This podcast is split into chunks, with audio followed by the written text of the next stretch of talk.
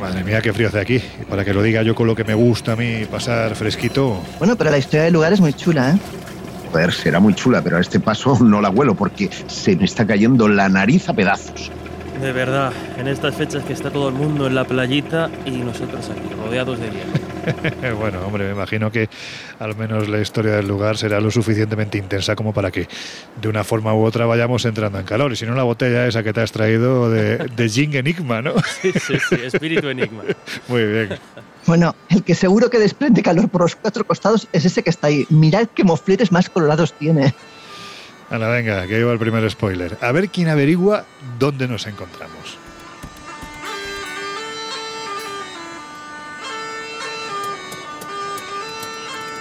Yo creo que es mejor que comencemos y nos vayamos a ese faro porque aquí, vamos, él nos va a trasladar los tímpanos y nosotros nos vamos a quedar congelados. Pues a mí me encanta. Mira, mira, si es que hasta me animo a bailar con él. Josep, cuidadito con levantarle la falda, que lo mismo te llevas una sorpresa. Venga, ya está bien. Dejaos de gaitas y vamos a abrir las puertas del Colegio Invisible, que ya va siendo hora. Estamos en el faro encantado de Flannan, en las Islas Hébridas Escocesas. Un lugar que es muy frío, pero hay que decir que es tremendamente mágico y, y por encima de todo muy bello. Y tú, Josep, deja al señor ya que, que se nos va a acabar enfadando y mira el tamaño que tiene. Si es que sois unos crédulos, que lo de que no llevan nada debajo es una leyenda urbana. Mira, mira. Pero coño, que no ves que además lo tiene aquello enanito del frío que hace. Anda, pues va a ser verdad. En los años 60, astrofísicos como Joseph Allen Hynek, asesor de Steven Spielberg en encuentros en la tercera fase, o el francés Jacques Vallée, fundaron un colectivo secreto para investigar las anomalías que se producían en los cielos del planeta. La conclusión a la que llegaron es que la ciencia, en muchos casos, no podía explicar lo que estaba sucediendo. Aquel colectivo fue conocido como el Colegio Invisible.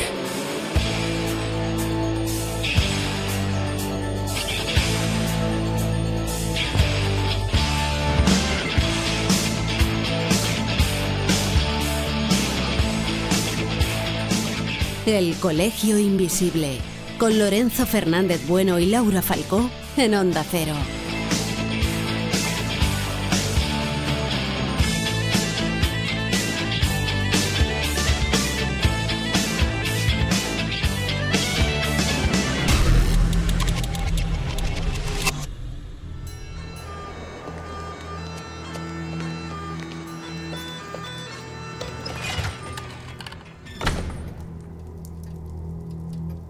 Ay, Josep, un día de estos te vas a llevar una en toda la cara.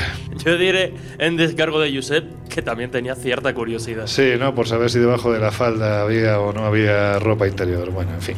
Hombre, la verdad es que yo no entiendo con el frío que hace que vayan así, me parece surrealista. Bueno, eh, no voy a entrar en... Lo hablamos ya hace unas semanas de un personaje muy asociado al parador de Cardona, Bifredo el Belloso se llamaba, ¿no? Bueno, pues ya vemos que por aquí también son bastante bellosos. Exacto. En fin, lo que yo tengo es curiosidad por saber por qué hemos venido a- hasta aquí, porque, bueno, hoy la propuesta que os hacemos tiene que ver con desapariciones de personas relevantes que todavía hoy permanecen sin explicación o sucesos de desapariciones que por las características particulares de los mismos, pues en un momento determinado alcanzaron una relevancia mundial bastante inusual. Así que a ver, Laura, venga, vete explicando por qué nos hemos venido hasta este rincón del mundo que está un poquito más arriba a la izquierda. Pues mira, si te parece vamos a retroceder a 1900 y vamos a hablar de tres hombres, de tres lobos de mar que se enfrentaban a una tormenta realmente descomunal.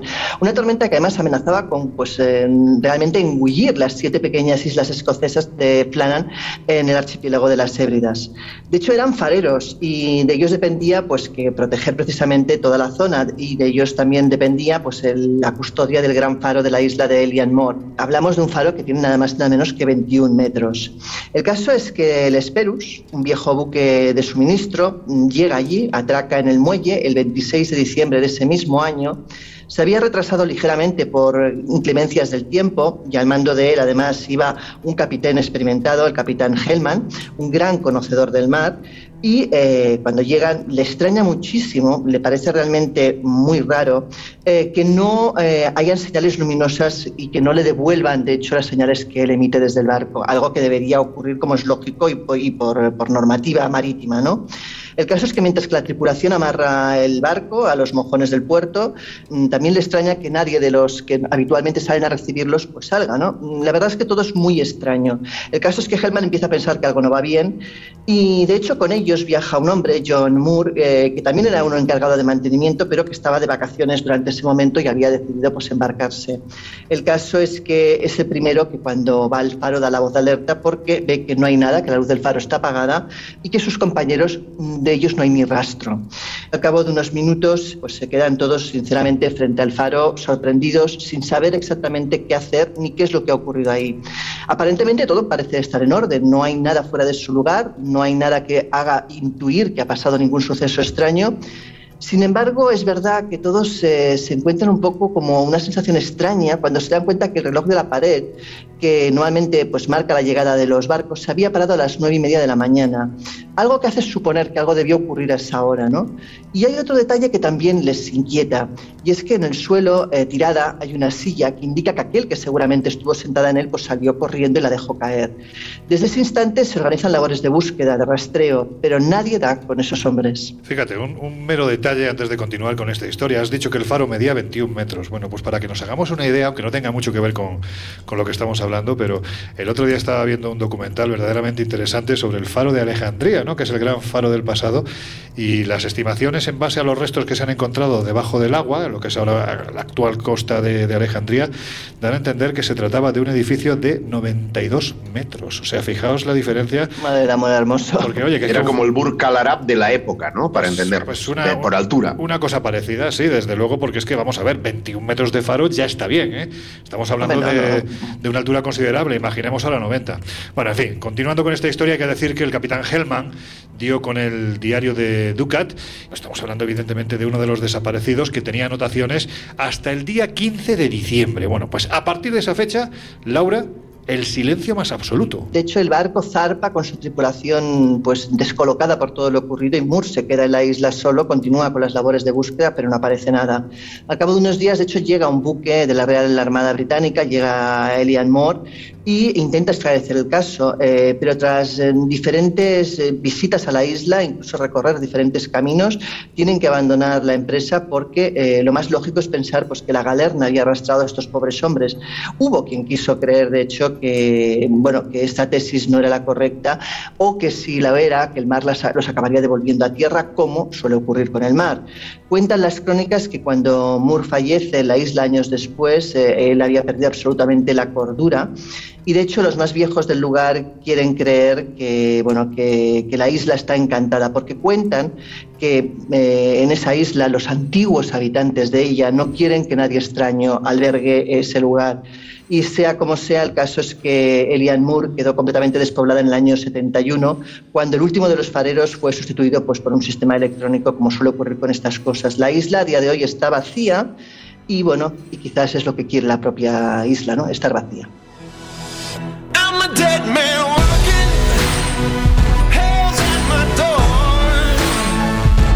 El Colegio Invisible. El periodismo de misterio ya está aquí en Onda Cero.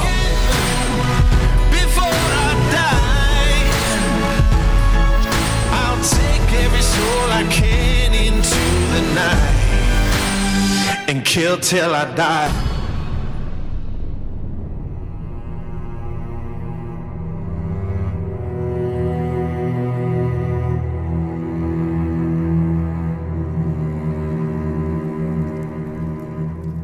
Sí, ya sabía yo que esto estaba más que justificado. De todas formas, mira que te gustan las historias de fantasmas, ¿eh? Bueno, en este caso no sé si son fantasmas. Igual es más un tema de vibraciones, un tema de, yo qué sé, de, bueno, de antiguos habitantes de la isla más que fantasmas en sí. Bueno, dicen que alguno de los que desapareció parece ser que tiene su aparición ya no física, sino de otra manera. En fin, historias que, que en estos lugares la verdad es que se saborean de otra forma porque aquí cuando haya una tormenta tiene que ser una cosa absolutamente espectacular.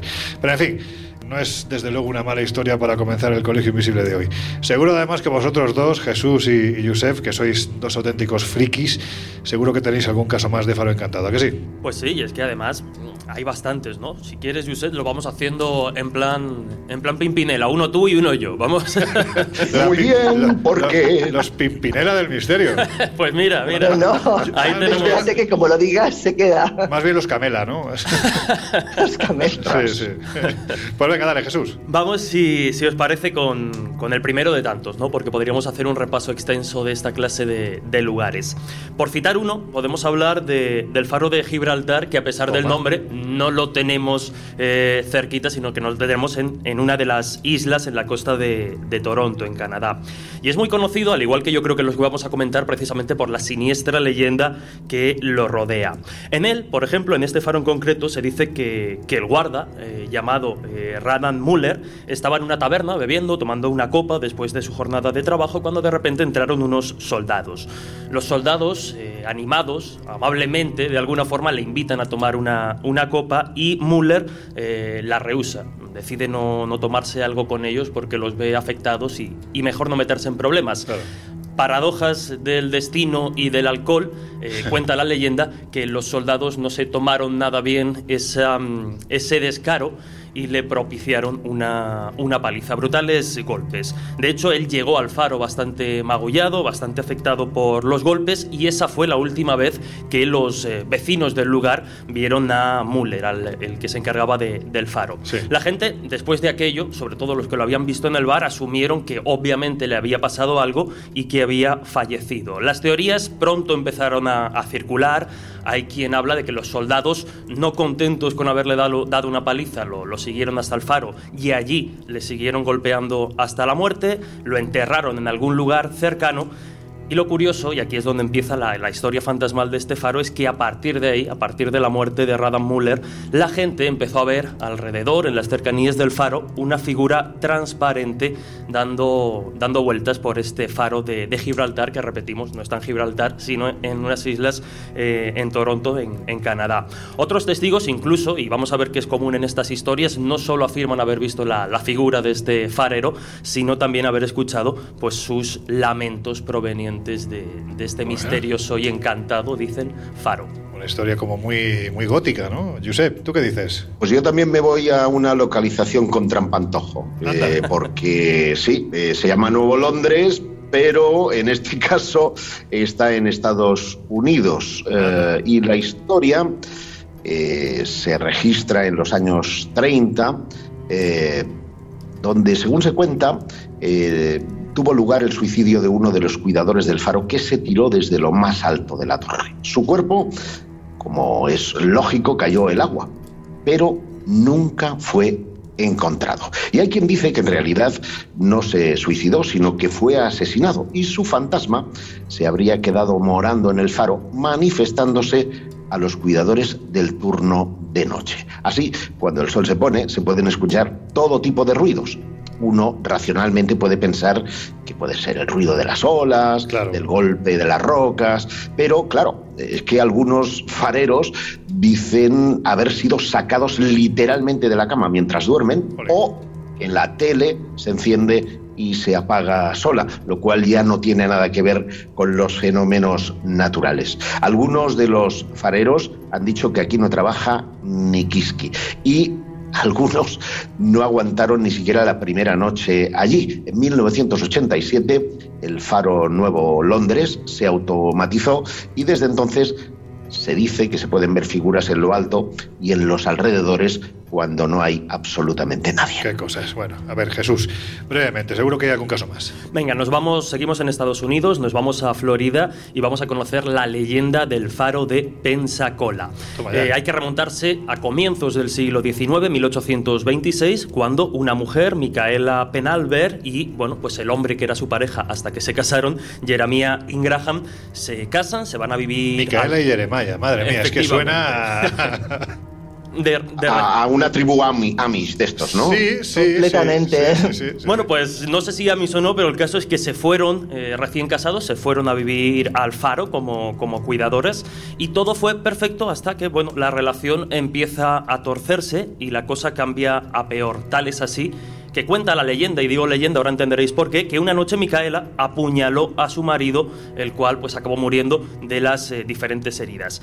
Nunca se supo el motivo por el que decidió apuñalarlo y acabar con su vida, de hecho fue detenida, pero eh, unos cuantos meses después eh, acabó siendo liberada, cuenta esta historia, por falta de pruebas. La mujer volvió al faro, vivió en el faro hasta sus últimos días, hasta que, hasta que murió, y es ahí donde empiezan los hechos paranormales porque existen relatos, testimonios que hablan de que algunos visitantes aseguran que a visitar el faro pues han visto como algunos objetos eran arrojados casi casi de forma violenta por una especie de ente invisible, otros incluso afirmaban haber sentido una especie de respiración detrás de la nuca cuando, cuando lo visitaban.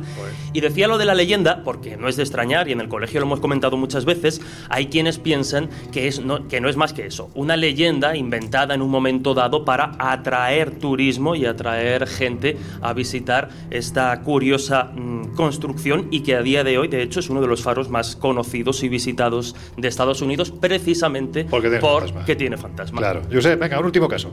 Pues, pues este no, no es un lugar turístico, ya te lo digo, porque estamos en la isla de Bonn, eh, que es una isla rocosa, árida, situada a nueve, algo más de nueve kilómetros de del Golfo de Maine, en la costa de York, y que eh, no solamente es poco visitado porque es uno de los faros más aislados del mundo, sino que el motivo principal, dicen, es que ocurren muchas cosas extrañas eh, en él.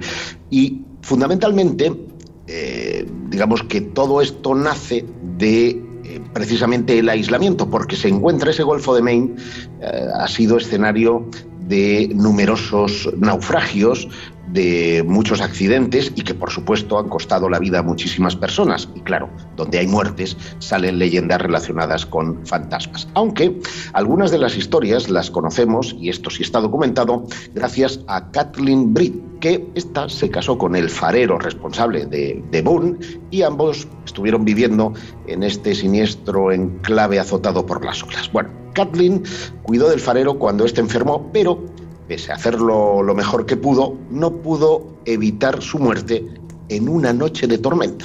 Y el dato no es baladí, porque eh, veréis que muchas de estas apariciones tienen lugar en noches de tormenta. Como sea, Kathleen quedó totalmente trastornada, sin saber qué hacer, cómo reaccionar ante la muerte de su marido y eh, ella pues siguió normalmente con la labor del, faro, encender la luz, avisar a los barcos que eh, se aproximaban a la, costa. Y eh, fue subiendo durante varios días, ahí con el fiambre en el salón, a, encender, a encender la luz. Y obsesionada, empezó a descuidarse, comiendo poco, durmiendo menos, hasta que a la semana siguiente, que es cuando llega el barco de suministros, llega a la isla y se la encuentran inconsciente al lado del cadáver de su marido. Puedes imaginarte la escena, ¿verdad? No hace falta que entre en detalles. La llevan a un hospital pero no consiguen salvarle la vida. Y ahora viene lo bueno, porque se dice que su fantasma, el fantasma de Kathleen, sigue habitando en el faro de la isla de Boone. Muchos pescadores, visitantes, han dicho haber visto a esta mujer que parecía muy triste y que de repente desaparecía. Algunos incluso han dicho que por la noche se puede escuchar perfectamente el lamento, los lloros de la mujer en el faro. Incluso hay testimonios de que este se ilumina solo durante las noches de tormenta. Oye, es curioso, ¿no? Lo que da de sí este, este tema, ¿no? Yo creo que habrá que plantearse hacer un colegio invisible sobre estos lugares, porque hay que decir que aparte de solitarios, parece que se prestan a que ocurran todo tipo de cosas, ¿verdad, Laura? Que te digo una cosa, que a mí es el último sitio donde se me ocurriría quedarme, porque además, o sea, No, no, porque además imagínate con la humedad. Pues hasta que Loren. Con la humedad, no, no, mi pelo, con la obsesión que tengo yo, que, que me quede bien la onda, También. imagínate el pelo todo rizado. O sea, vamos, que, que se me ocurren otros muchos sitios que ir, pero bueno, en cualquier caso. En cualquier caso, es un tema que yo creo que es interesante de, de tratar porque, como vemos, hay, hay muchas historias. Ahora os contaremos esas historias que tienen que ver con personajes muy relevantes que han desaparecido. Alguno de ellos da la sensación incluso que parece que lo buscaban porque se empeñaron en hacer determinadas o acometer determinadas empresas, aventuras que, que no pintaban demasiado bien, parecía que iban a terminar mal, como de hecho ocurrieron. Pero antes de continuar, os pregunto a los tres, ¿vosotros creéis que hay lugares en el mundo que actúan como ventanas, vamos a decirlo así, a otras realidades? Y si es así, me tenéis que decir por qué. Bueno, Bueno, yo creo- eh, sí. No, iba a decir que el, el primero en hablar de ese concepto, del concepto zona puerta y zona ventana, Sí. ventana porque permitiría ver qué hay al otro lado y, puerta cuando somos capaces de eh, traspasar y desaparecer de este, de este mundo. Pues fue David Fiedler que se fijó, y ahí estoy de acuerdo con su, con su percepción, en que todas esas zonas eh, tienen algo especial, que las hizo sagradas en el pasado y que eh, en la actualidad, por, por esa cuestión de acervo cultural, siguen manteniendo activo su- sus propiedades. Propiedades que no sabemos si son mitológicas, porque, y aquí viene lo interesante, cuando tú pones eh, o, o transpones eh, esos datos Sí. a las investigaciones recientes de, de Michael Persinger, por ejemplo, de la Universidad de Ontario, se da cuenta que hay zonas en el mundo, esas zonas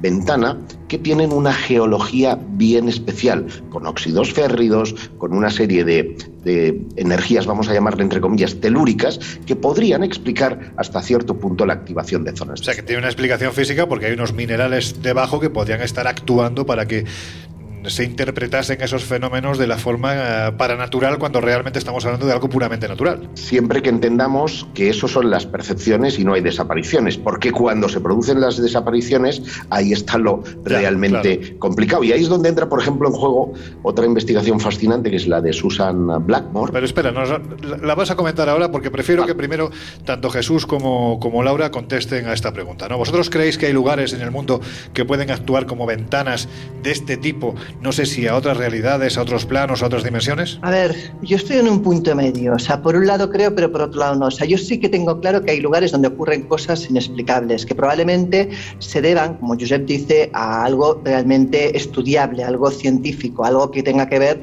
desde con campos electromagnéticos hasta con campos telúricos, corrientes eh, submarinas de agua, que las hay. De hecho, cuando practicas radiestesia, eh, la radiestesia no es más que eso, ¿no? El detectar esos, esos puntos donde además es verdad que cuando una persona, por ejemplo, duerme encima de uno de esos puntos, lo pasa mal, o sea, realmente tiene un efecto físico, ¿no? Quiero pensar que en un porcentaje muy alto de estas, eh, de estas cosas eh, probablemente tengan una explicación científica o física, aunque no la conozcamos. Si bien es cierto que luego hay desapariciones inexplicables que se han quedado ahí y que nunca más se supo. Claro. Algunas de ellas, ojo, porque a los años se resuelven, también te digo. Entonces, bueno, siempre queda esa pequeña brecha de decir, y sí, pero no me atrevo a decir que realmente sea algo paranormal. Es cierto que algunas se resuelven, por desgracia, la gran mayoría no. Esa es, esa es la desgracia, sobre todo, no para el desaparecido o desaparecida, en este caso para la, para la familia que tiene Para la todavía la, familia. esperanza, ¿no? De que regresen. Jesús. Mm. Bueno, yo, yo estoy muy, muy de acuerdo con lo que comentan Josep y Laura. Es decir, yo sí que considero que, que existen esa clase de lugares y normalmente eh, coinciden con, con lugares que a día de hoy pues tienen ese aura de, de- de sacralidad de alguna forma. No sé, estoy pensando, por ejemplo, en Altamira, ¿no? O en el oráculo de Delfos. Claro. No recuerdo exactamente, porque bueno, hay que pensar que la Grecia antigua y Roma estaba plagada, ¿no? De esta clase de templos, de estos oráculos. No sé si era el de Delfos, pero sí que hay investigaciones que van en la línea de lo que han comentado tanto José como Laura. Es decir, eran lugares emplazados en sitios muy concretos donde eh, la propia geografía emanaba ciertas sustancias o ciertas em, sí, ciertos gases y cosas extrañas que hacían al que iba a entrar en un estado alterado de conciencia que obviamente lo llevaba a otra realidad, entre comillas. Entonces, esa clase de lugares sí que están ahí. Y citaba Altamira porque una de las últimas investigaciones precisamente decía que todo estaba al fondo de las cuevas prehistóricas cuando pintaban o hacían los rituales, porque era una especie de, de, camino casi físico que te llevaba un poco a esa apoxia, esa falta de oxígeno, hipoxia, perdón, esa falta de oxígeno en el, en el cerebro y que te llevaba también un poco a esos otros estados que, que te hacen ver cosas, quién sabe si, si más allá. Luego, efectivamente, cuando ya le metemos el, el, concepto de la desaparición, mm, adquieren otra dimensión distinta. Pero sí que es cierto que, que existen esos lugares que de manera natural nos llevan a otros estados y que los antiguos los supieron localizar y los supieron utilizar un poco, ¿no? Y lo supieron interpretar. Efectivamente. y, en ese sentido quizás lo triste es la pérdida de ese conocimiento. O sea, yo creo que en ese sentido hemos perdido el contacto con, con la Tierra. O sea, la tecnología, la evolución nos ha llevado a perder quizás algo que, que, los antiguos tenían muy claro. Pero también pienso una cosa, Laura, el conocimiento nos ha ayudado a saber que hay cuevas que si bajas a cierta profundidad... Ah, no, no, por supuesto. No accedes al infierno porque esa cueva te mata, sino que hay una cosa que se llama gas gris y que hay que tener mucho cuidado. Pero fijaros lo que es algo que no se veía en el pasado, porque evidentemente el gas no se ve, pero podía propiciar desde un estado alterado de conciencia hasta la propia muerte de aquel que se integraba en este lugar. Y esto, lógicamente, a, ojos del chamán y de la comunidad que habitaba en esta zona, era algo casi, casi mágico, divino o diabólico. Es que es, una pasada. ¿eh? Completamente. Ahora no recuerdo el nombre de la cueva, pero había una cueva que utilizaban para rituales precisamente porque el ganado cuando traspasaba moría y pensaban que era un efecto de bondad o de maldad el hecho de que cuando eh, y, era, y era precisamente porque lo que había era pequeñas filtraciones de gas y el chamán en cambio por su altura al pasar a una altura superior no le afectaba y pensaban que era porque los animales eran impuros. Fijaos que el otro día hablábamos Laura y yo de un tema que bueno abordaremos en un futuro colegio invisible, pero ahí salió un lugar, el hipogeo de Malta, Halle Saliani donde en el pasado el sacerdote cuando entraba en este lugar y los feligreses, sin saber que el sacerdote estaba dentro, se iban introduciendo por este conjunto absolutamente prehistórico y absolutamente maravilloso, lo que oían era la voz deformada del sacerdote que hablaba desde una estancia a través de un pequeño agujero que amplificaba la voz la voz gutural de este sacerdote de tal forma que el que entraba pensaba que poco menos que Dios o el demonio les estaba hablando, ¿no? ¿Hasta qué punto este tipo de, hecho, lugares se pensaba, de hecho se pensaba que ese tipo de sonido que se conseguía era la manera de comunicarse con los muertos. Claro, o sea, precisamente ese sonido tan oscuro, tan, eh, tan opaco, tan, eh, tan radial, pensaban que era la forma de comunicarse con los que ya no estaban y por eso precisamente eso era pues una zona funeraria y los rituales que se realizaban eran esos rituales de contacto con los muertos. Oye, Josep, ya que estamos yéndonos a la prehistoria, eh, nos quedan aproximadamente un par de minutos antes de dar paso a nuestros compañeros de los servicios informativos, pero en plan titular, ¿sería desde tu punto de vista o habrían sido concebidos desde tu punto de vista, algunos conjuntos megalíticos como una especie de puertas a lo que antiguamente se podía denominar el más allá y que después hubo quien denominó otras dimensiones? Bueno, no sé si con ese nombre, pero eh, recordarás hay un clásico que es eh, Charles eh, Charpentier, hombre, en realidad una identidad desconocida porque es un seudónimo, publicó sus libros en lo que se llamó la colección negra y, hay un misterio en torno a, su identidad y pertenencia o no a ciertas eh, sociedades secretas. Y él mantenía que efectivamente eh, los menires, que los dólmenes, definitiva los monumentos prehistóricos, eh, cumplían no solo una función, vamos a llamarle, de acupuntura planetaria, incluso gestionando las mareas y el oleaje, sino señalizando o balizando determinadas rutas de agua y por consiguiente un flujo energético que eh, convirtió en sagrado. Por eso podemos encontrar, por ejemplo, templos como el de Stonehenge, ¿no? O, muchos otros que son súper conocidos y en los que efectivamente han sucedido cosas a veces difíciles de explicar. Bueno, pues ahora a la vuelta vamos a hablar precisamente de una desaparición bastante peculiar no se sabe muy bien si está rodeada de leyenda urbana, si hay un pozo real que ocurrió precisamente en Stonehenge. También Jesús nos va a hablar de esa gente relevante, personajes como Amelia Earhart, ¿no? que desapareció y de la que no se ha vuelto a saber nada, o de una de las desapariciones más extrañas que hace muy poquito tiempo sirvió de argumento para una película que fue la desaparición en Australia de las niñas de Hanging Rock, de las que nos hablará Laura. Pero esto va a ser después de escuchar lo que nos van a contar nuestros compañeros de los servicios informativos de Onda Cero. Estáis en el Colegio Invisible. Enseguida volvemos. There is a house in charming town they call the rising sun, and it's been the ruin of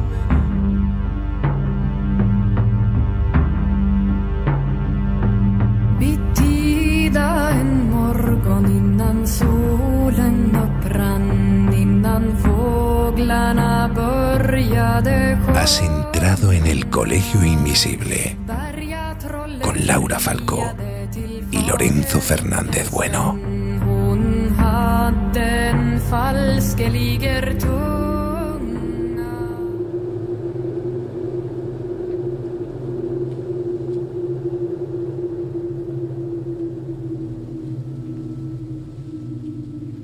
Bueno, pues ya estamos de vuelta. Si te acabas de incorporar al Colegio Invisible de hoy, que sepas que te estamos hablando, o íbamos a empezar a hablar de desapariciones históricas de personajes relevantes, pero previamente, lógicamente, eh, en el Colegio Invisible siempre sale la misma pregunta, ¿no? Y es si tiene más que ver esta desaparición o estas desapariciones con el lugar donde se producen, o realmente es el lugar y la persona los que confluyen en un punto determinado del tiempo para que se produzcan esas desapariciones. En fin, la verdad es que han salido conceptos muy chulos. Estamos en las Islas Flannan, en las Hébridas, donde se produjo, ya nos ha contado Laura, la desaparición de tres fareros de los que no se ha vuelto a saber absolutamente nada. Y hemos descubierto además que el tema este de los faros, ¿verdad, Laura? Da para mucho, así que habrá que dedicarle un programa.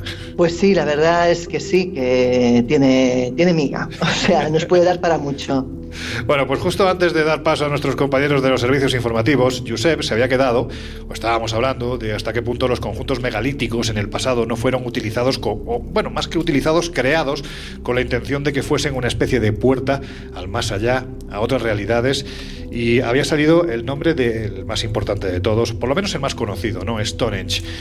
Y allí, Josep, se produjo, o dicen que se produjo una desaparición de gente muy particular, ¿no? Dicen, dicen, dicen, y es muy importante el matiz, porque esto lo recoge Ellen Piper en un artículo que está accesible en la web, pero que tiene todos los visos de ser una leyenda urbana. Al menos no he tenido oportunidad de poder contrastar la información. Eh, Según esta nota, eh, de agosto de 1971, Stonehenge, que todavía eh, estaba, digamos, no accesible al público, no, no era una atracción turística como en el día de hoy, pues eh, hubo un grupo de hippies que se eh, adentró en el conjunto megalítico y decidió acampar allí. Bueno, ya esto me parece un poco surrealista, ¿eh? porque habiendo muchos lugares en los alrededores, porque si has estado en Stonehenge sabes que hay una gigantesca planicie, el peor sitio para acampar es precisamente en medio de la... Hombre, pues yo me imagino que buscarían el tema de las energías, en fin, Vale, todo este tipo de cosas. admitamos, admitamos esa historia. Lo que dice eh, Piper a partir de ahí es que alrededor de las 2 y 20 de la madrugada aparece una gran tormenta de la nada, que esto en el Reino Unido también es bastante habitual, y que, eh, bueno, dos testigos, dice que un agricultor y un policía, dijeron que las piedras del antiguo monumento se iluminaron como con una misteriosa luz tan cegadora que tuvieron que cerrar los, los ojos, oyeron gritos de los campistas, o sea, admitiendo que esto fuera una abducción extraterrestre, Sí. no se ha oído jamás gritar a ninguno, ¿eh? pues ahí estaban gritando como cobardes y, eh, bueno, mm, cuando se acercaron a- allí para esperar encontrar pues heridos o muertos, porque a lo mejor podía ser todo mucho más explicable, ¿no? Un rayo ha caído sobre ellos, pues Sí. no encontraron a nadie. Todo lo que quedaba dentro del círculo eran los restos de una hoguera y los hippies habían desaparecido sin dejar rastro. Oye, eh, evidentemente te noto muy escéptico con este asunto, pero tal y Sí. como lo has descrito, a mí me recuerda, no sé si es una adaptación llevada a leyenda urbana que se ha desarrollado en Stonehenge, es decir, alguien muy creativo ha dicho, uy, hay una historia real que podemos adaptar a este lugar que es como muy mitológico, ¿no?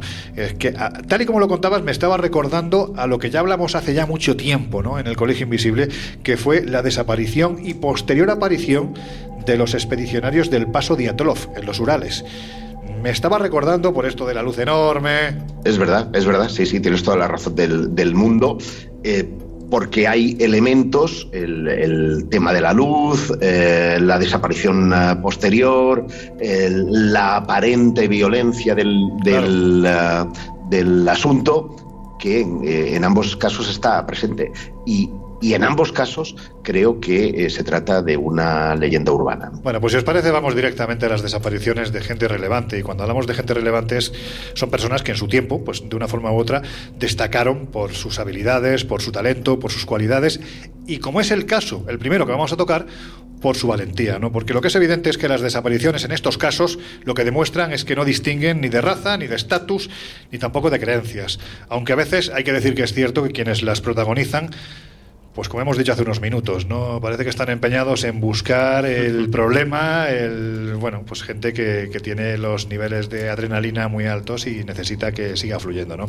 Y si hablamos de una de esas desapariciones realmente extraña y a la vez de las más conocidas y seguidas de la historia, esa es Jesús, la de la aviadora y aventurera Amelia Edgar. Vamos a hablar de esta mujer porque creo que es realmente interesante. Vamos a hablar de su desaparición, pero antes, ¿quién era y por qué se hizo célebre esta increíble mujer? Bueno, mm, en primer lugar, el titular sería, como la has descrito, que fue una, una auténtica aventurera y una pionera de la aviación. Una de las primeras mujeres que de alguna forma eh, rompió ciertos estereotipos y empeñada en lograr su objetivo, pues acabó, ¿no? Dominando muy bien esto de- del vuelo. Nació el 24 de julio de 1898, a finales del siglo XIX, en Atchison, en Kansas, y mm, desde muy jovencita tuvo clara que, que quería volar y por tanto oh, aprendió a hacerlo. Hay que decir que, bueno, nació en el seno de una familia acomodada, de hecho tuvo una infancia feliz, llena de, de comodidades, y sus primeros años de vida transcurrieron precisamente en su localidad natal, en, Kansas. Sí que es cierto que la errática vida laboral de su padre, que incluso llegó a caer en el alcoholismo, provocó que su madre lo abandonara y se fueran directamente eh, su madre, Amelia, y la hermana de Amelia, Muriel, se fueran rumbo a Chicago. Pasaron los años, hemos dicho a finales del 19 cuando nace, muy poquito tiempo después estalla la Primera Guerra Mundial y tanto Amelia como, como su hermana deciden eh, viajar hasta Canadá para presentarse como enfermeras voluntarias, atendiendo en este caso a los pilotos heridos en combate. Es ahí donde ya empieza a tomar un contacto más directo con, eh, con la aviación, porque visita, por ejemplo, el Cuerpo Aéreo Real, la Fuerza Aérea Británica, y es ahí, como digo, cuando la idea de convertirse en piloto y surcar los cielos empieza a tomar forma. De hecho, ella siempre reconoció en diferentes entrevistas que es en ese momento, durante sus labores de, enfermería en esta, en esta contienda, cuando le pica, textualmente decía, el gusanillo de la aviación. Ya en 1920, pasados unos cuantos años de la Primera Guerra Mundial, deciden trasladarse a California y ahí es donde definitivamente ya toma la decisión de que ella quiere eh, aprender a volar, quiere surcar los cielos y es cuando asiste a un espectáculo aéreo donde tiene la oportunidad de sobrevolar la ciudad de Los Ángeles. Como digo, queda tan entusiasmada que, que decide aprender a volar y es a finales de 1922, un par de años después de esta primera experiencia, cuando obtiene su licencia de vuelo, que además, curiosamente, eh, quien le enseñó a volar fue también una mujer, otra de estas pioneras de, de la aviación, se compra, ahorrando, se compra su primer, su primer avión, al que llama o bautiza como el Canario, y donde ya consigue su primer récord de, de altitud al volar a unos 14.000 pies, que para hacernos una idea son como unos 4.000, casi 300 metros de, de altura. Si me Estamos hablando- permitís una observación, o sea, yo no sé cuándo debía valer en esa época un avión, pero ahora ahorrar para comprar un avión me suena, vamos, Claro, por eso, es casi imposible. por eso decíamos que, que en este caso ya venía de una familia que, Claro. que no estaba No, y tan mal. acomodada. sí, sí, sí. Bueno, pues el caso es que tras conseguir lo que la lleva ya definitivamente a la fama, tras conseguir esa, esa licencia, como, como hemos dicho, eh, y empezar a ser reconocida como una de las mejores pilotos estadounidenses, es cuando eh, un famoso editor, George P. Putnam, que, bueno, se acabaría casando con ella, recibe el encargo por parte de una millonaria que era Amy West para que eh, organice el primer vuelo que volará, que sobrevolará el Atlántico sin escalas. El primer vuelo femenino. Esto tenía algo de trampa, ¿no? Porque Amelia Earhart es invitada a participar precisamente como la imagen visible de esta odisea, de esta aventura, pero no fue ella como tal la que pilotó. Simplemente formó parte de la tripulación, pero quienes llevaron el vuelo fue el piloto Wilmer Stultz y el mecánico, en este caso Luis Gordon, eh, pero ella iba un poco como, como asesora y sobre todo como imagen de cara a un marketing Claro. posterior de que ella había sido la que había sobrevolado, aunque obviamente prestó su ayuda en esta, en esta odisea. Consiguen cruzar el, el Atlántico en un, eh, en, un, eh, en un avión bautizado con el nombre de Friendship, que a nosotros nos recuerda a temas Sí, sí, misteriosos. sí, muy de Josep. Y a partir de entonces, eh, bueno, pues se convierte ¿no? en, en una auténtica sensación, además por la propia estética de, de- de la chica y lo que rodeaba, se convierte en una auténtica estrella de Hollywood, superando incluso a algunos actores y actrices de- del momento. A partir de ahí, pues como podéis imaginar, empieza a realizar diferentes vuelos, diferentes hazañas, aprovechando su, su popularidad, e incluso, bueno, pues se convierte un poco en activista eh, con lo que tiene que ver con el uso comercial de la aviación, eh, apoyó a diferentes mujeres que, bueno, querían formar, de hecho creo que formaron una, asocia- una asociación que era como las 99 o una Sí. cosa así, porque eran las primeras mujeres que empezaban un poco a pilotar los aviones. Y de hecho, bueno, pues citar una de estas hazañas antes de la gran desaparición, podríamos citar que, que en enero de 1935 eh, Amelia Earhart efectúa la travesía en solitario entre eh, Honolulu, en Hawái, y Oakland, California. Eh, recorrió una distancia tremenda, superior a la existente entre los continentes estadounidenses, entre el continente americano en este caso y el, y el europeo, y efectivamente fue la primera piloto en completar con éxito este, este difícil trayecto sobre las aguas de- del Pacífico. Pues ya que has hablado de la desaparición, vamos si te parece a la desaparición.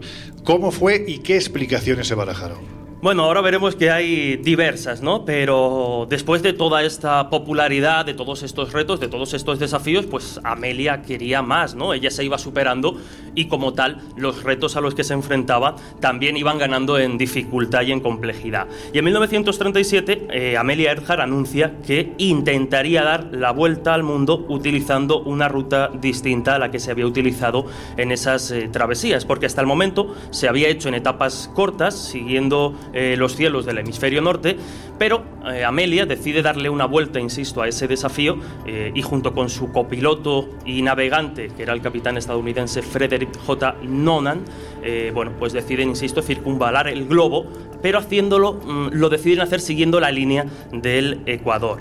Antes de su partida, en las múltiples entrevistas que ella daba, decía, porque claro, le habían dicho que estaba loca, que dónde iban, que qué iba a hacer, y ella siempre dijo, nunca interrumpas a alguien haciendo algo que tú dijiste que no se podía hacer. Claro. Pues bien, se anuncia este vuelo el 1 de junio de 1937 desde Miami, en Florida. eh, se van hasta San, Juan, de Puerto Rico y desde allí vuelven a volar hasta el este de, Venezuela. Van haciéndolo en escalas, pasan los días, llegamos a mediados de junio, aproximadamente el 17 de, junio, ya habían recorrido mm, un gran trecho de lo que es el, el globo y pusieron rumbo a Calcuta. Después pasaron por diferentes destinos, pero... eh, en las fotos que iba enviando, ya insisto, a mediados de junio, se ve que tanto la disentería que, bueno, pues que afectaba a, a Amelia, el cansancio, mm, todo eso se veía muy claro ¿no? en, las, en las fotografías. Pero además, el mal tiempo y una serie de reparaciones, eh, bueno, pues hicieron que a mediados de junio eh, tuviesen que ir retrasando poquito a poco el viaje. Habían completado ya nada más y nada menos que 35.400 kilómetros en 30 días desde que Sí. empezó esa aventura. Como tal, les faltaban cerca de un poquito más de 11.000 kilómetros por recorrer y completar ese, ese, ese desafío. Y bueno, pues eh, unos cuantos días después, el 2 de julio, eh, se pierde eh, todo contacto con el avión de Amelia Earhart.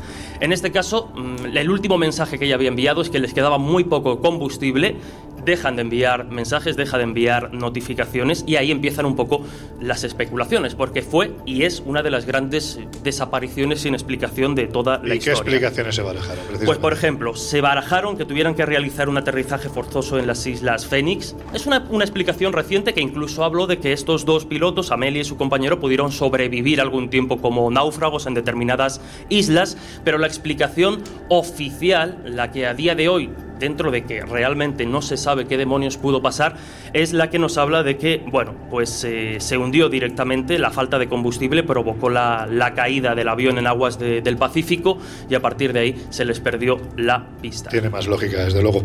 Eh, yo no sé si, si se ha dado cuenta. ¿Ves, Josep? No puedes levantarle la falda a un escocés porque se ha venido para acá y se, se- yo no sé qué le pasa al hombre este. Yo creo que, se- que ha tomado. Pero no le gusto yo, ¿eh? yo creo que le gustas tú. No, está gritando mucho. No sé si es que, pues eso, que ha tomado algo que no debería o que realmente está muy emocionado porque le hayamos levantado la, la- la falda.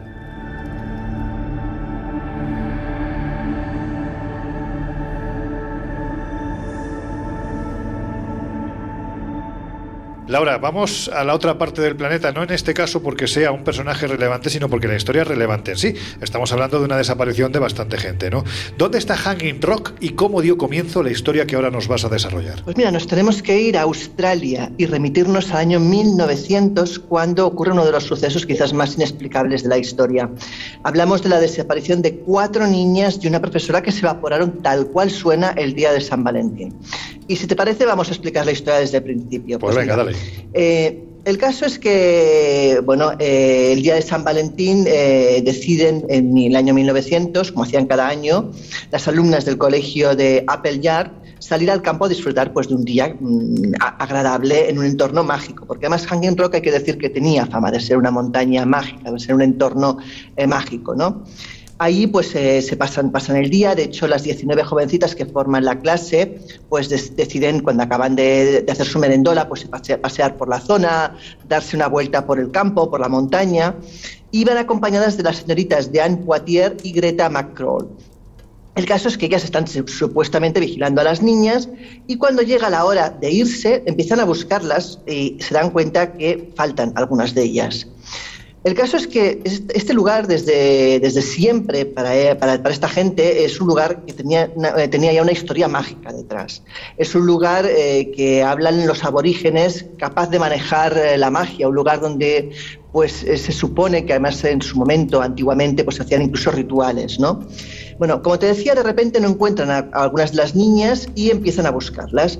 Bueno, eh, lo que sí ocurre es que eh, cuando ya empieza a caer la noche, pues empiezan a alterar porque lógicamente faltan pues cuatro niñas y una de las profesoras. Eh, empiezan ya a hacer batidas importantes por el monte, no aparecen por ningún lado. Y, finalmente, pues eh, llegada la hora, eh, que evidentemente era la hora de irse eh, y había ya oscurecido, no podían seguir buscando, deciden bajar al pueblo y notificar pues todo lo que había ocurrido, la desaparición. Bueno, pues hay que decir que a pesar de la sorpresa inicial, el resto de alumnas, haciendo caso de lo que les decía Diane de Poitiers, que hay que decir que estaba más calmada, se organizaron en, grupos, lógicamente, para iniciar la búsqueda. Y así estuvieron durante una hora siguiendo el rastro dejado por, por las cuatro desaparecidas. Había pequeñas ramas de arbustos partidas, incluso se podía ver las huellas ¿no? sobre las zonas más, más de tierra, más terrosas, pero una vez llegaban a la cara sur de Hanging Rock, el rastro se perdía completamente.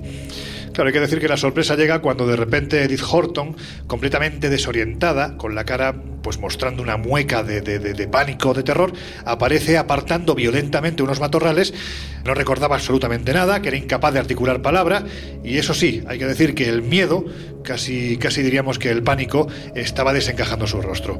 Y encima, si la cosa no estaba mal ya de por sí, la noche empezó a caer. ¿Qué fue lo que ocurrió entonces, Laura? Bueno, además es que hay que añadir que esta mujer aparece casi sin ropa, que tampoco se entiende bien bien por qué.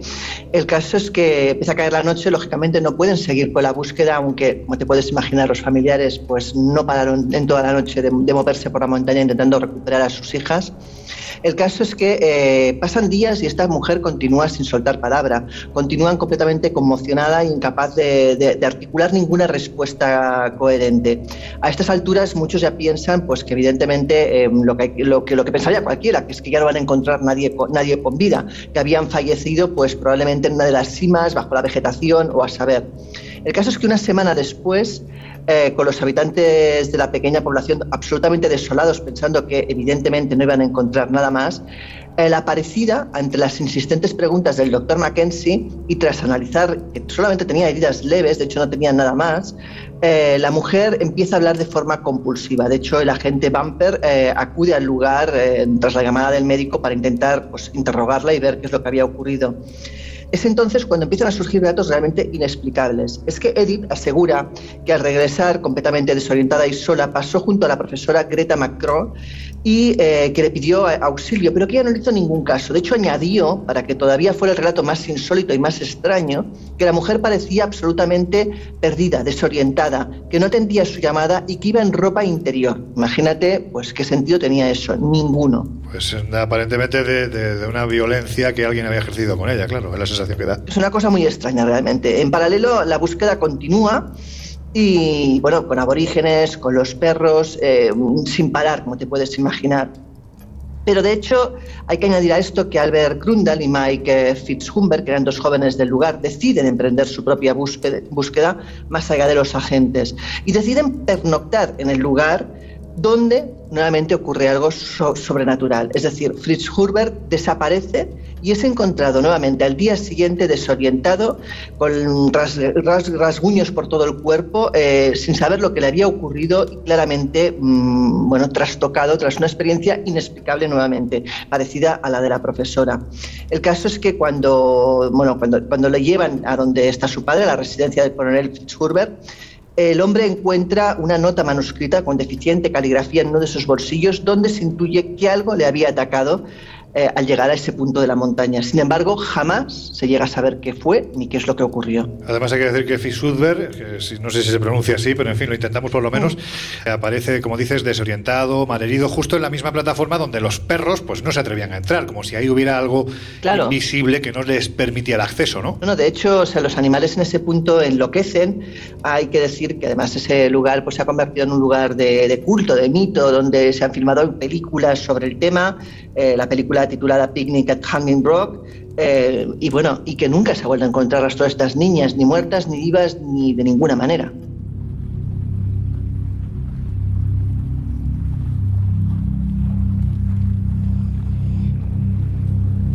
Ya en el año 2018 pues, se estrenó un doble episodio que estaba basado precisamente en la novela de John Lindsay, eh, la que tú decías, venga, dilo tú, que es que pronuncias mejor en inglés que yo. Bueno, eh, Picnic at Hanging Rock es el título de, de la película. Pues eso, ¿no? Eh, traducido fue, no es la traducción exacta, pero fue titulada en su traducción El misterio de, de Hanging Rock.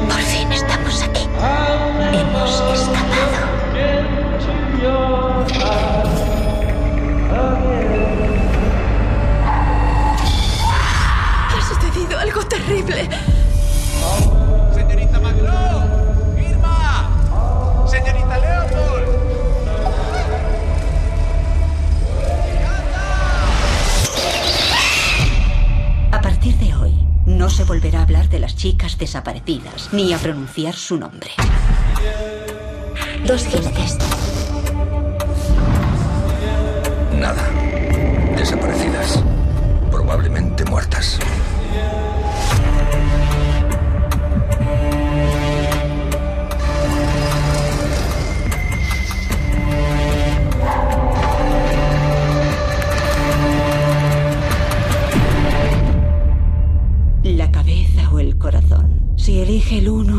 Le acosará como un fantasma.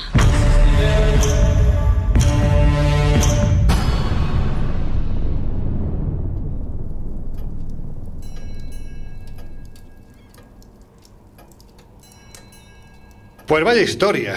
A ver, vosotros dos, ¿qué pensáis que pudo pasar? O más bien, ¿qué hipótesis se pudieron lanzar por parte de quienes estudiaron este caso? Yo entiendo que muchos de ellos sin más apasionamiento que intentar esclarecer los hechos, porque estamos hablando de chicas desaparecidas, las poquitas que aparecieron además estaban en un estado, pues como ha comentado Laura, verdaderamente deplorable, ya no porque estuvieran en ropa interior, sino con el pelo enmarañado, con arañazos, con la cabeza completamente ida. ¿Qué pensáis que ocurrió? Como podéis imaginar, y lo estamos viendo durante todos estos minutos, las hipótesis en esta clase de desapariciones o las propuestas van desde las que intentan realmente esclarecer la situación hasta mm, lo más eh, delirante, ¿no? Y lo vamos a ver con, con, con más casos. Pero, pero reconozco que yo, yo no me atrevería como tal a dar, a dar una respuesta dada la, la- la extrañeza de, de- de la historia. Es una pasada, ¿verdad? José, ¿tú qué opinas? Bueno, eh, hay muchos elementos que mm, llevan este asunto a la fenomenología paranormal. Y esto, em, cuando hablamos de desapariciones misteriosas, a mí me da cierto repelús, porque eh, yo que he estado bastante en contacto con, eh, familiares de personas desaparecidas, eh, siempre se tiende a buscar una explicación extraordinaria a algo que, por ilógico que pueda parecernos, puede tener un, elemento racional. Y entonces tengo ahí el corazón un poco dividido, ¿no? Entre si la historia eh, puede ser real o, por otro lado, pues, siendo real, ha ido reuniendo aditivos a lo largo del tiempo que la han magnificado. Oye, Laura, ¿y tú que eres la que has traído el caso? ¿Qué opinas de, de lo que ocurrió? Bueno, estamos en lo de siempre, o sea, las explicaciones pueden ser múltiples. De hecho, yo en muchos casos tiendo a pensar que igual la explicación es mucho más prosaica de lo que, de lo que pensamos. ¿Por qué no podríamos hablar de que hubiera, hubiera algún tipo de depredador humano?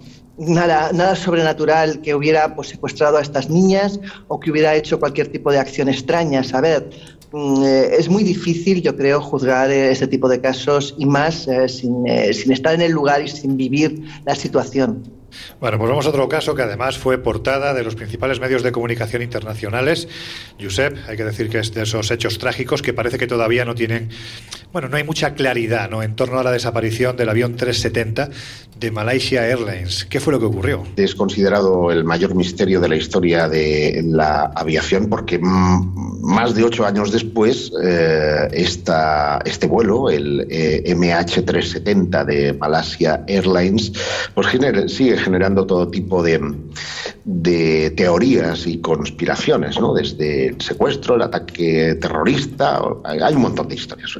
Eh, el misterio empieza a las 12 y 42 minutos de la noche del 8 de marzo de 2014, cuando este avión despega del aeropuerto de Kuala Lumpur en Malasia y todo va normal eh, hasta que eh, bueno, tiene su última comunicación con el mundo unos 10 minutos después de Buenas noches Malasia 370 eh, que se escucha en el control de Ho Chi Minh en Vietnam. En ese, en ese momento el tono del, del piloto es absolutamente tranquilo, nada hace presagiar que pase nada, pero unos segundos después el avión desaparece de los radares. Y ahí empieza el misterio. Pero cuando decimos que desaparece, Josep, es que desaparece literalmente. Sí, desaparece de, de los radares. Esto puede explicarse o bien porque el avión haya podido ser siniestrado y ha bajado bruscamente la cota de, de altura, literalmente porque le han abatido o ha sufrido un accidente, o porque mm, puede existir un problema en el sistema de comunicaciones del, avión.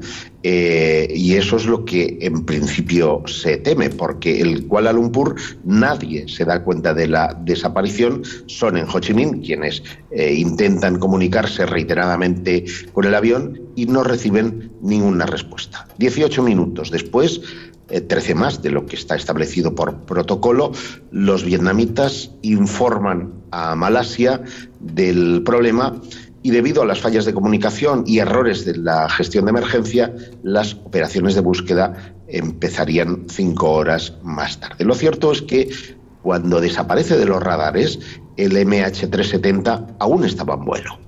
Y esto lo sabemos porque en días siguientes se descubrió que el avión había contactado siete veces con un satélite geoestacionario, es decir, que permanece inmóvil sobre un determinado punto del globo, esto es eh, lo que se llama un satélite Inmarsat, y establece contacto con, eh, de forma automática mm, con el avión y este devuelve una especie de ola en, en, eh, sistema, en sistema binario.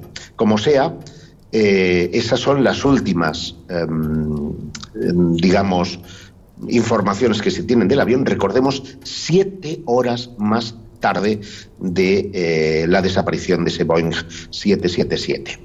¿Qué pasa a partir de ahora? Pues que se empieza la, em, operación de búsqueda más larga que se ha hecho jamás.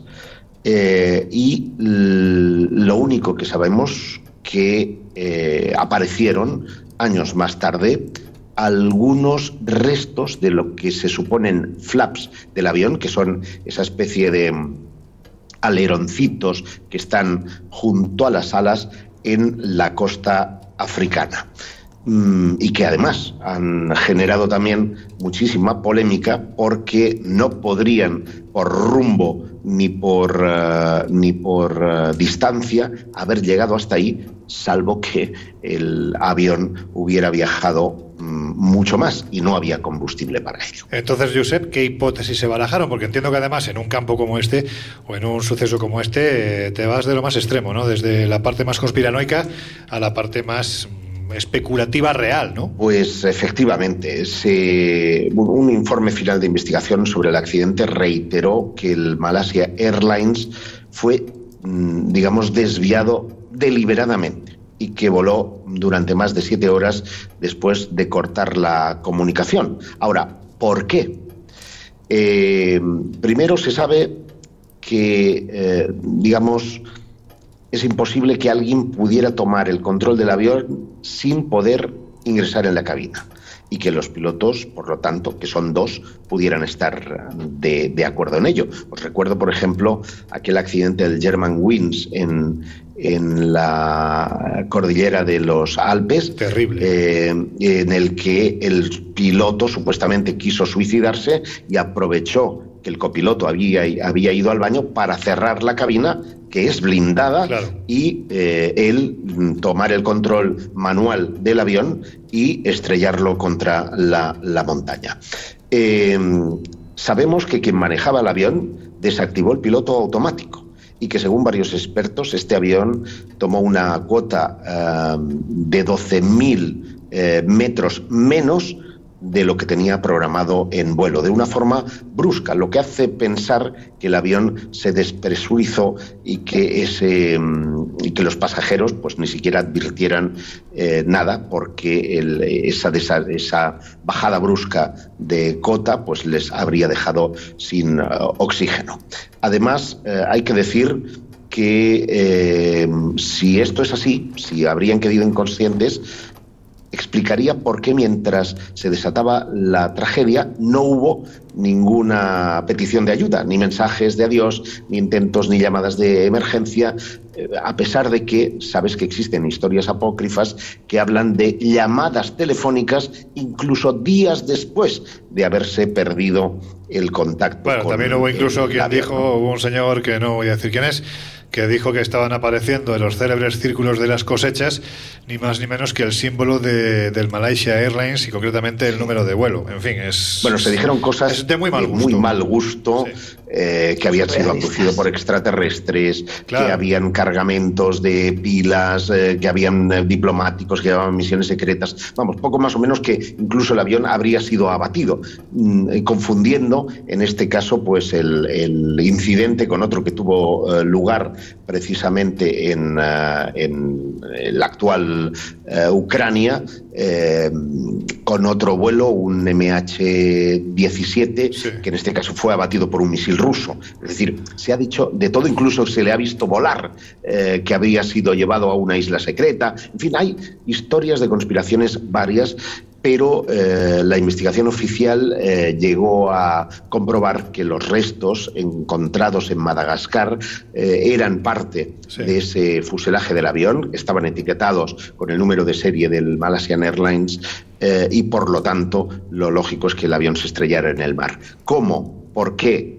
No lo sabemos ni creo que jamás podamos eh, conocerlo porque no se encontraron ni los restos ni las cajas negras ni existió ningún mensaje posterior. Y teniendo en cuenta las cimas marinas, pues puede estar pff, a una profundidad inalcanzable. claro, pero el problema es cómo llegó hasta Esa es allí la cuestión, eh, cómo y, llegó y hasta el allí. por qué, ¿no? Y ese es el gran misterio que Sí, sí. rodea al Airlines.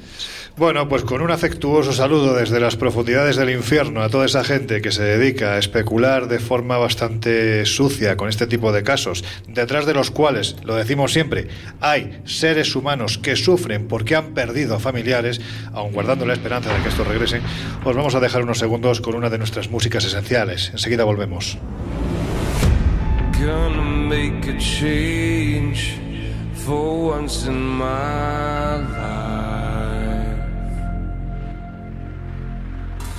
Gonna feel real good. Gonna make a difference. Gonna make it right.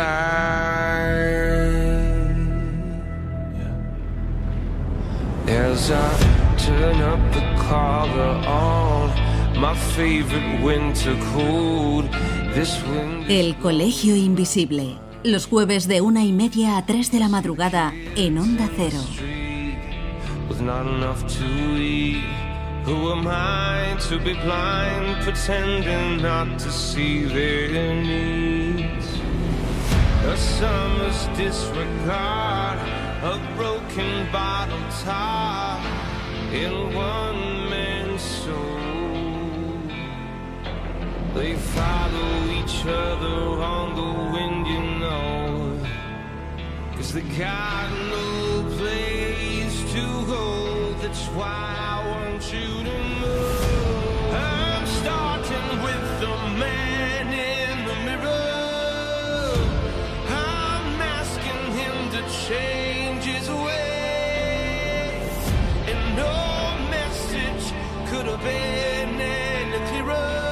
If you wanna make the world a better place, take a look at yourself and make that change.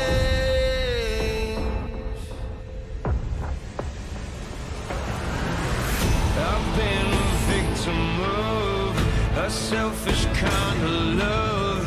It's time that I realize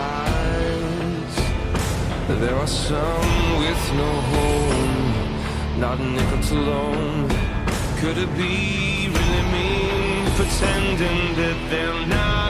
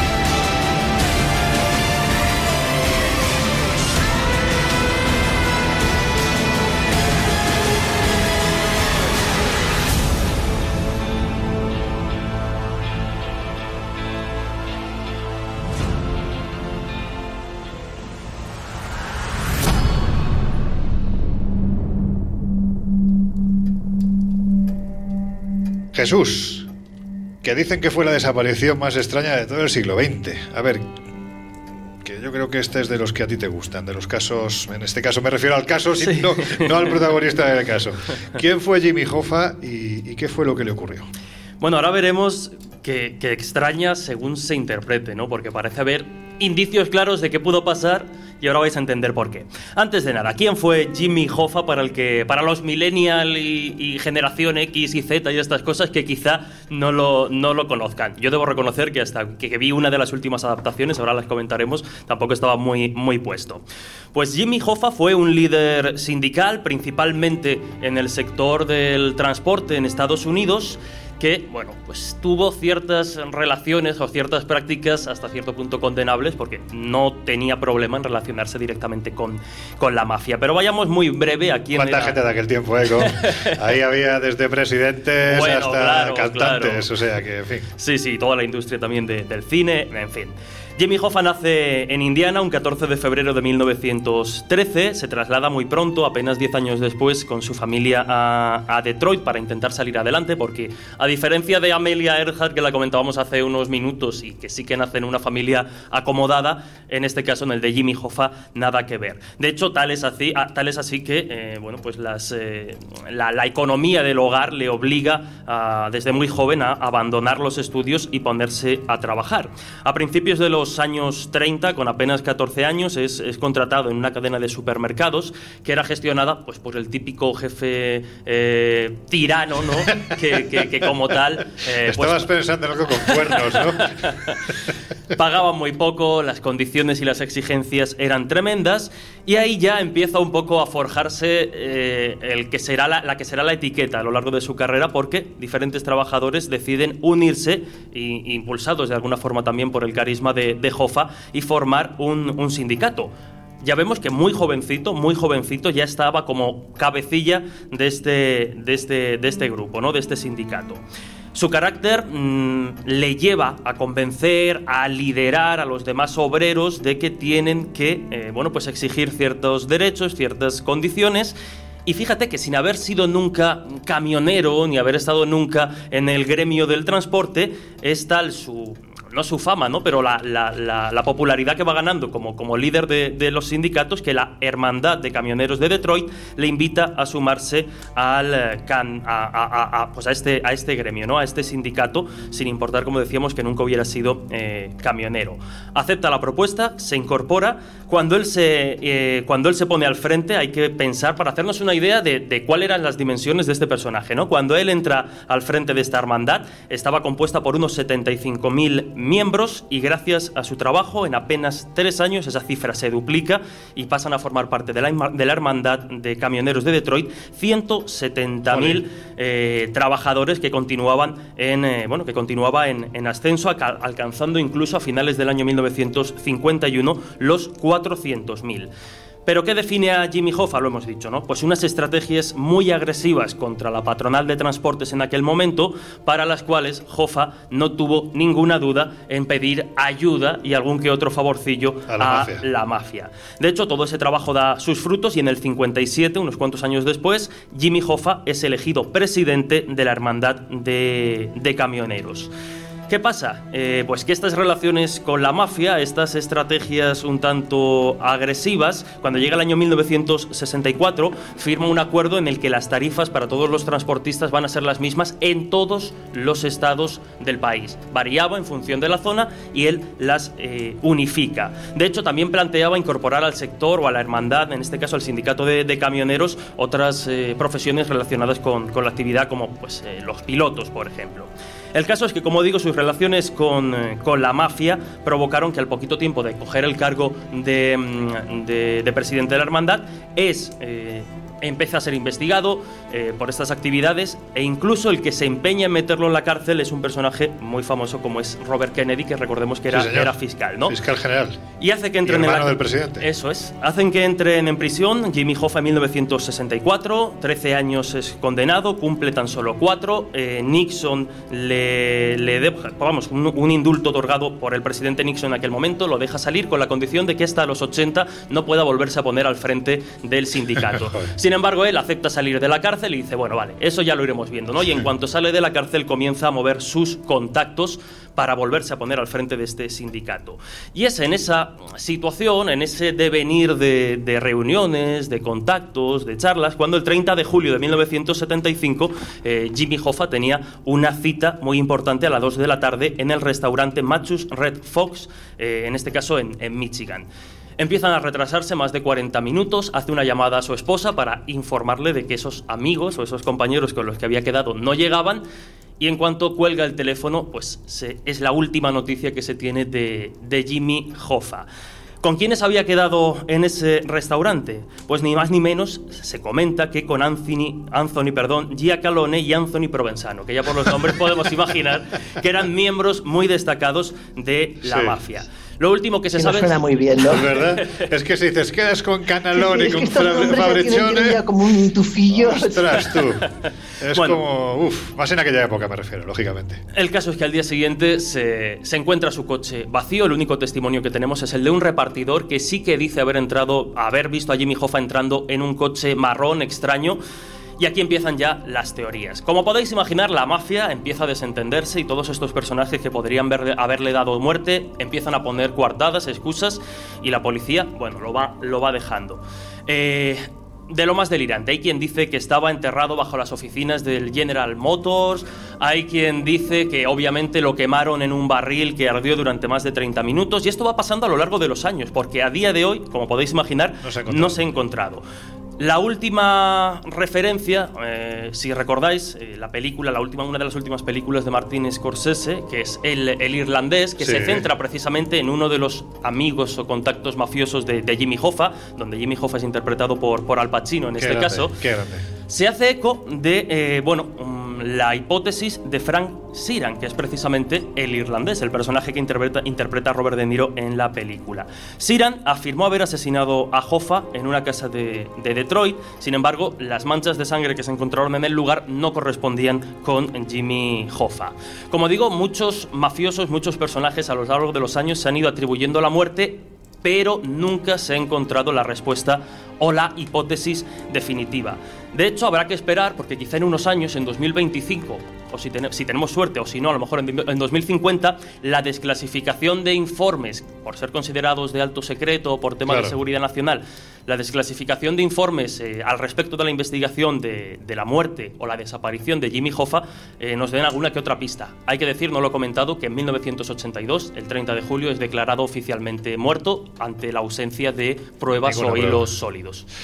Bueno, pues veremos qué ocurre. A lo mejor sale la confirmación de que a Hoffa lo mató Lee Harvey Oswald. Oye, nunca. Nunca se sabe, ¿eh? Ser. Además, en estos casos, o sea, a la, a la, a la mala suerte que supone para la familia ya el sufrimiento de no saber dónde está el familiar, se suman los 10 años que han de pasar para que legalmente puedas dar a una persona por muerta, con Claro. todo lo que eso conlleva a nivel todo, o sea, financiero, fiscal, bueno, etcétera. Es un drama. Oye, Laura, pues ya que estás hablando tú, si tuviéramos que establecer, ya, y ya que estamos hablando ¿no? de personajes de cierta relevancia, aunque da la sensación de que en estos casos, bueno, pues esas explicaciones vendrían a ser más naturales que, que misteriosas. Pero si tuviéramos que establecer un ranking de desapariciones de gente ilustre, los más importantes, una especie de top ten ¿no? de, de la relevancia desaparecida, vamos a decirlo así, ¿cuáles serían? ¿O quiénes serían? Pues mira, podemos empezar con el esclavo tracio Espartaco, hablamos del año 113 a.C. al 71 a.C. Relevante, El- sin duda. Claro, eh, dirigió de hecho la rebelión conocida como la Tercera Guerra Servil contra la República Romana y este hombre teóricamente murió en la batalla de Río Salario, pero nunca se localizó su cuerpo, nunca se supo. Claro, la mayoría de casos, como tú dices, no es tanto una desaparición como que nunca se localiza el cadáver y por tanto, pues ahí se queda en una especie de, De limbo. de, bueno, sí, de limbo, exacto. El segundo sería el emperador eh, Valente, emperador de Roma entre el 364 al 378 después de Cristo. Según las fuentes, mu- murió en la batalla de Andranópolis el 9 de agosto de 378, pero nuevamente nunca fue hallado el cadáver.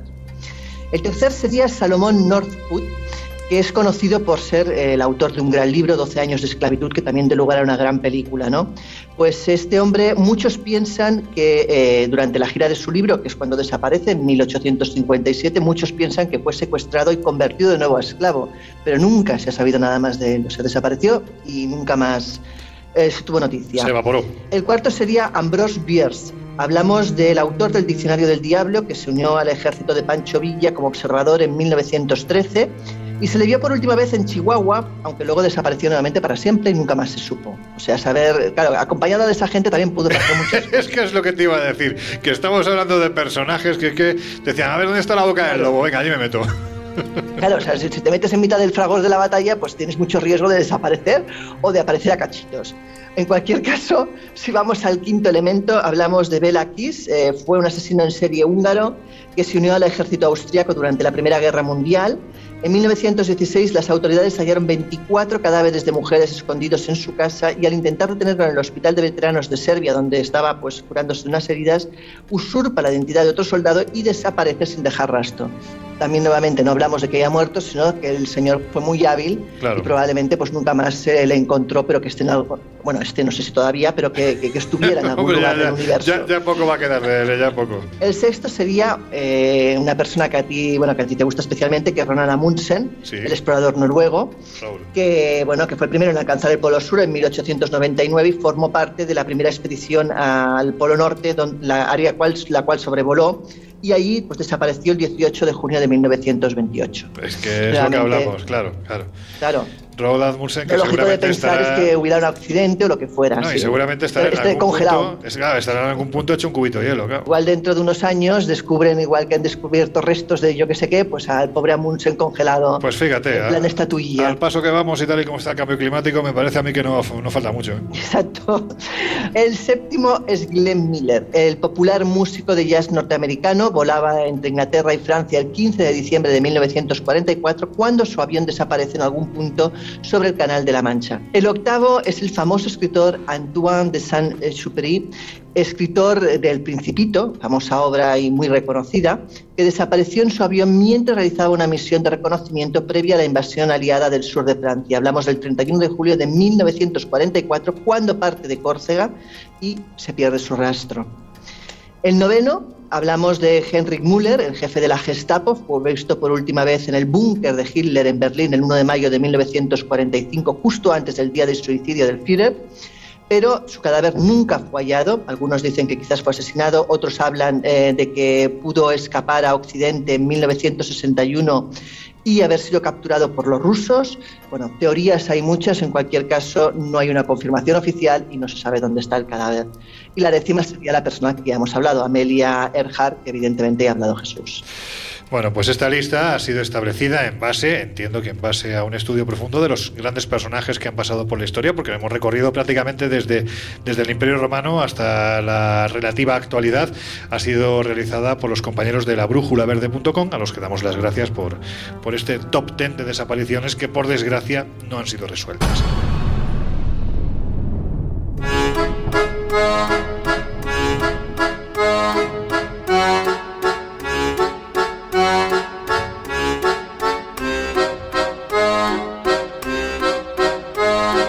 Historias así solo ocurren en el Colegio Invisible.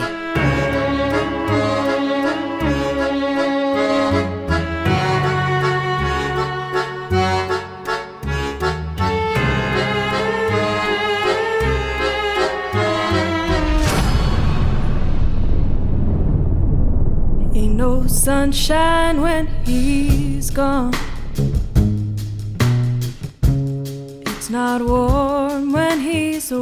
Bueno, que afrontamos ya los minutos finales del Colegio Invisible de hoy y bueno, pues llega el momento de la, de la pregunta, ¿no? O de las preguntas en este caso. ¿Qué pensáis que ocurrió, por ejemplo, con las niñas de Hanging Rock?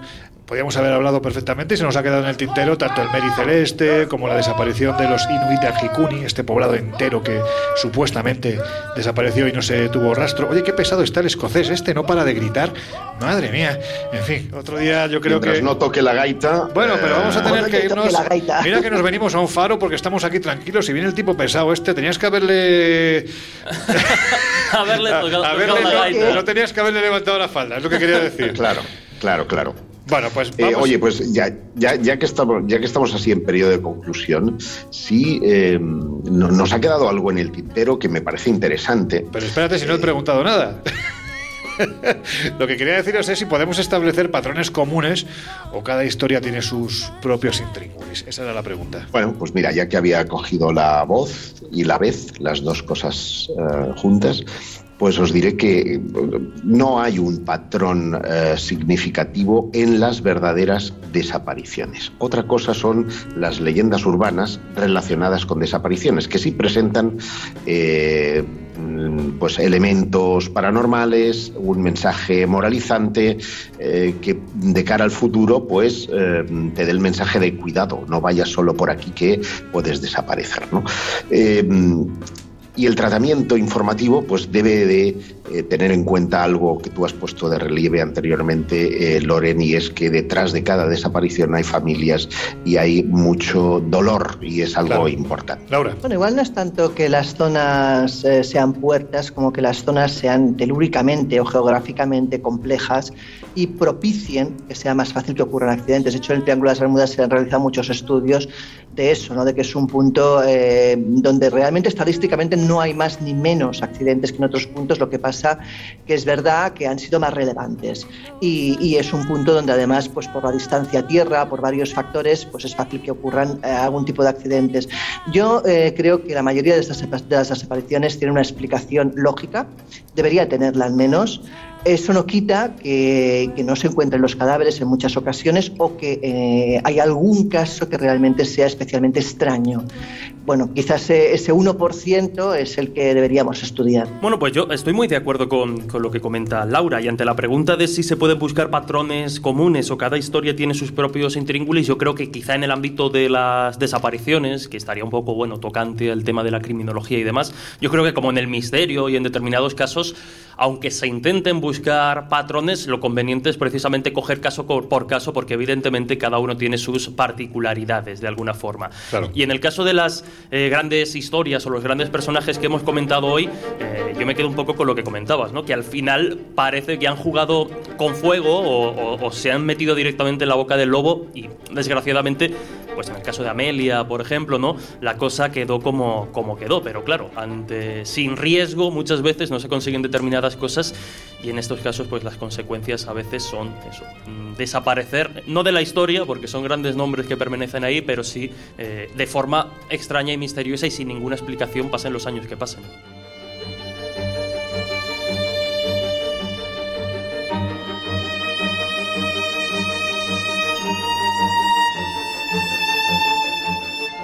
Bueno, pues antes de cerrar las puertas del Colegio Invisible, vamos a recomendaros que en esta semana, lo primero y fundamental, tenéis tanto la web de espaciomisterio.com, con mucha información relativa a todo lo que tiene que ver con la, precisamente con los contenidos que abordamos semana tras semana en el Colegio Invisible, y por supuesto también en su versión de papel, la revista Año Cero Enigmas, que este mes, pues como ya os comentamos la semana pasada, trae a ese, ese faraón tan extraño, ¿no? Tutankamón, hijo de Akenatón, los faraones herejes, de cuyo descubrimiento de la tumba se cumplen este año precisamente su centenario, con lo cual hay muchos misterios todavía pendientes, más allá de la maldición de la que se ha hablado por activa, pasiva y, retórica, en fin, todo lo que podamos decir ya se ha, se ha dicho, pero en este caso hay muchos extremos relativos a este faraón que son verdaderamente interesantes. Pero, Laura, que yo creo que debemos de decir que dentro de aproximadamente un pues, pues no va a llegar a dos meses.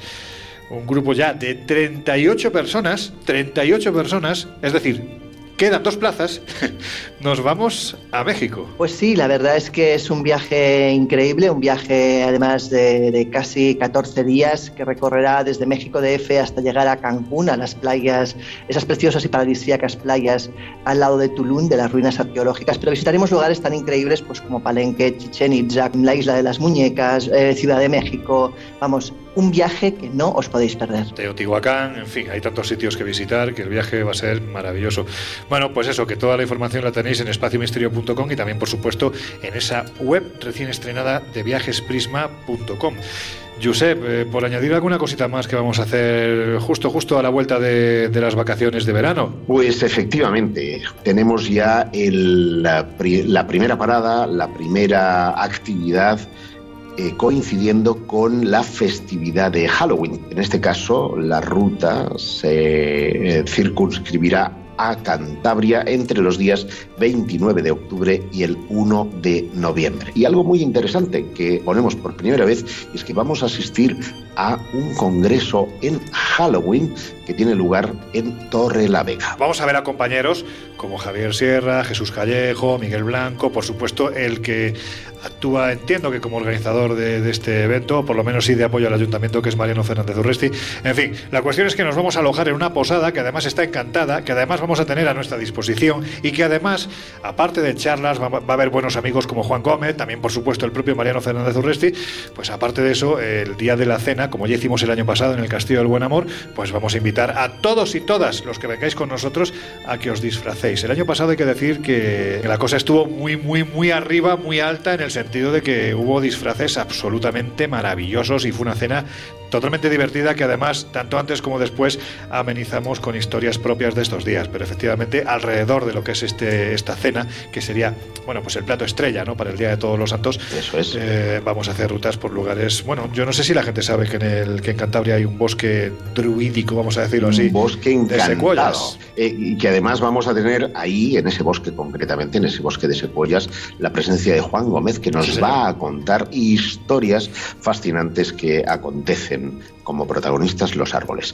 Y como protagonistas del eh, Congreso de Misterio, que ya tenemos también colgado en la web, octava edición, nos mudamos a Segovia. eh, y nos va a acompañar un elenco de profesionales fascinantes. Vamos a tener a David Botello, que es, eh, por si no sabéis, un historiador que presenta en Telemadrid eh, un programa maravilloso de historia, David Cuevas y Cristian Puig, a Mariano Fernández Urresti, a un científico, un historiador eh, y arqueólogo como es Claudio eh, Lozano.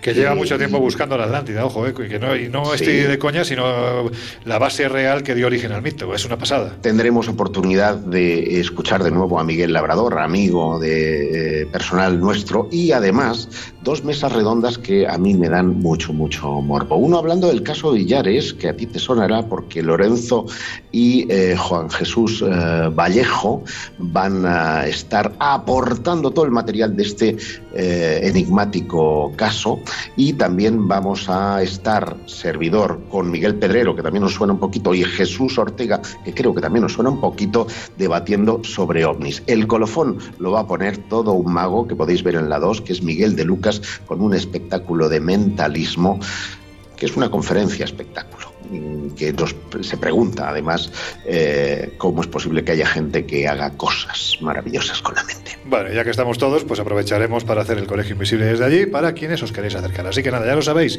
Toda esta información eh, la tenéis en viajesprisma.com y en espaciomisterio.com.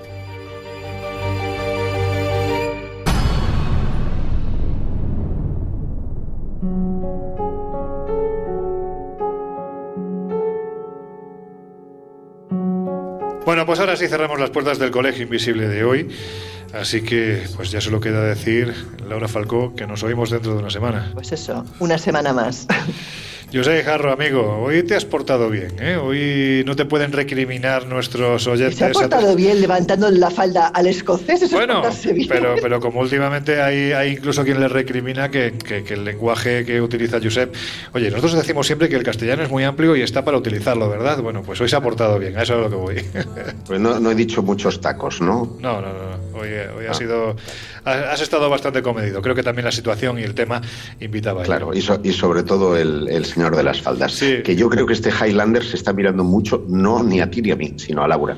Oye, yo de verdad, te lo digo en serio, con todo lo que me gustan los Highlanders, y en el sentido de me gusta, quiero decir, la historia, y me gusta el país. No sabía yo de esto. Oye, eso es nuevo, primicia. No, no, pero estoy de este asqueroso hasta más arriba, ¿eh? de verdad. O sea, es que me tiene frito este señor, porque es que además, según nos vamos desplazando, se va desplazando hacia donde estamos nosotros. Pero bueno, en fin, ya está. Jesús Ortega, que nos oímos dentro de siete días. Eso es, hasta dentro de una semana. Y a vosotros ya os dejamos en compañía de este señor tan asqueroso que no se va de nuestro lado y también, por supuesto, de alguien que es muy querido por este equipo, que es José Luis Salas y su fantástico y su fantástico equipo No Sonoras. Os dejamos con ellos. Nosotros cerramos ya las puertas del Colegio Invisible de hoy. Las volvemos a abrir dentro de una semana. Hasta entonces, ya sabéis, sed muy felices.